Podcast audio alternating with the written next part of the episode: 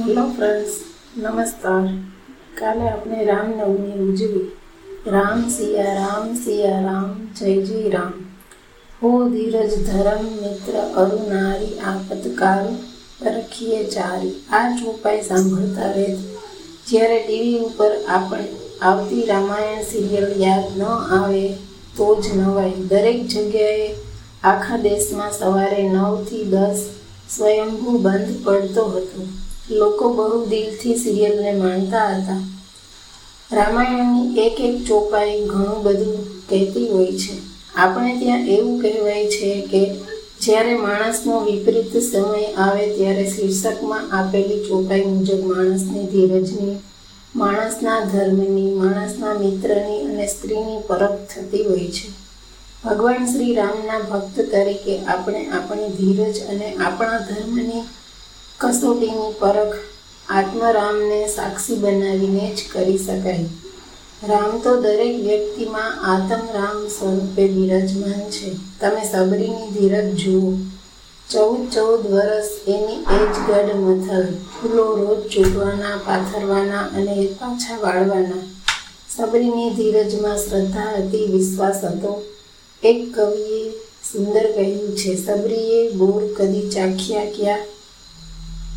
એને જીભે તો રાખ્યા તા રામને એક પછી એક બોર ચાખવાનું નામ લઈ એક એને હોઠ પર રાખ્યા તા રામને, રામ રામ રટતે રહો, એ જ એની ધીરજ અને શુદ્ધ પાણી શુદ્ધ પરિશુદ્ધ.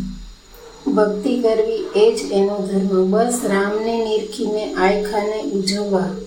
એની ધીરજ વધુ પાકડ બની ગઈ બની ગઈ હતી. સબરીને કશું માંગવાનું નહોતું રામ પાસે, કારણ કે એ ગાતી મેરે રોમ રોમ મેં બસને વાલે.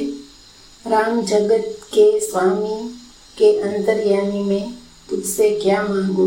આમાં જોવા જઈએ તો માત્ર સબરીના જ નહીં, રામ પ્રેમી ભક્તગણના દરેકના રોમે રોમમાં રામ વસેલા છે અને જ્યાં રામ વસેલો હોય ત્યાં ધર્મની સ્થાપના પણ થયેલી હોય છે. એટલે કે રામ રાજ્ય શબ્દનો જન્મ થયેલ છે. જે રામને માનતો હોય તે હરામખોરી ન કરે.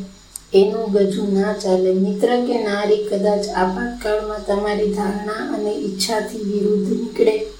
તમને કદાચ દગો આપી શકે, પણ ગમે તેવા વિકટ અને વિપરીત સંજોગોમાં જ્યાં માણસાઈની કસોટી થવાની હોય ત્યાં તો તમારા આતમરામની સુપ્રીમ કોર્ટના ફરમાનને તાબે થવું જ પડે. તમારો ધર્મ તમારે તમારે જ કંડારવો રહી.